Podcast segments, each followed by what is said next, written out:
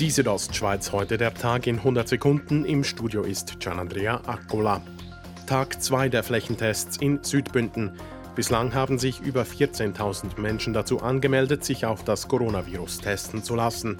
Laut Angaben der kantonalen Verwaltung sind davon bereits über 10.000 Menschen getestet worden, wovon weniger als ein Prozent positiv waren. Zu den Massentests aufgerufen sind bis morgen rund 35.000 Menschen im Engadin, in der Walmüsteier, im Puschlaf und im Bergell, darunter auch die Touristen. Weit über 100 Berner Restaurantbetreiber haben genug von den ständig ändernden Corona-Maßnahmen. Zusammen mit Sympathisanten demonstrierten sie am Samstag in Bern für faire Rahmenbedingungen. Zum Protest aufgerufen hatte das Kollektiv Gastrostreik Bern, dem sich bislang 140 Restaurantbetreiber vor allem aus der Stadt Bern angeschlossen haben. Zum Sport, endlich hat es geklappt. Mauro Gavietzel darf nur sechs Monate nach seinem Riss der Achillessehne doch noch seinen ersten Weltcupsieg feiern.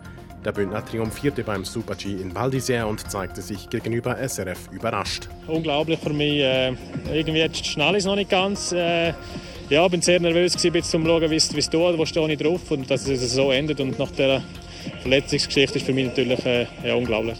Beim Frauenriesenslalom in Courchevel vermochten einzig Michelle Gisin und Lara Gut-Berami auf den Plätzen 8 und 9 in die besten 10 vorzustoßen. Wie schon in Sölden gewann die Italienerin Marta Bassino. Beinahe hätte es ihr beim Heimrennen zum ganz großen Wurf gereicht. Nadine Fendrich verfehlte beim Heimweltcup in Davos das Podest bloß um 400 Sekunden.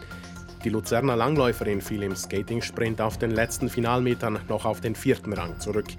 Bei den Männern überraschte der 20-jährige Davoser Valerio Grond mit dem Finaleinzug und Platz 6. Als Sieger ließ sich der Italiener Federico Pellegrino feiern. Die Südostschweiz heute der Tag in 100 Sekunden, auch als Podcast erhältlich.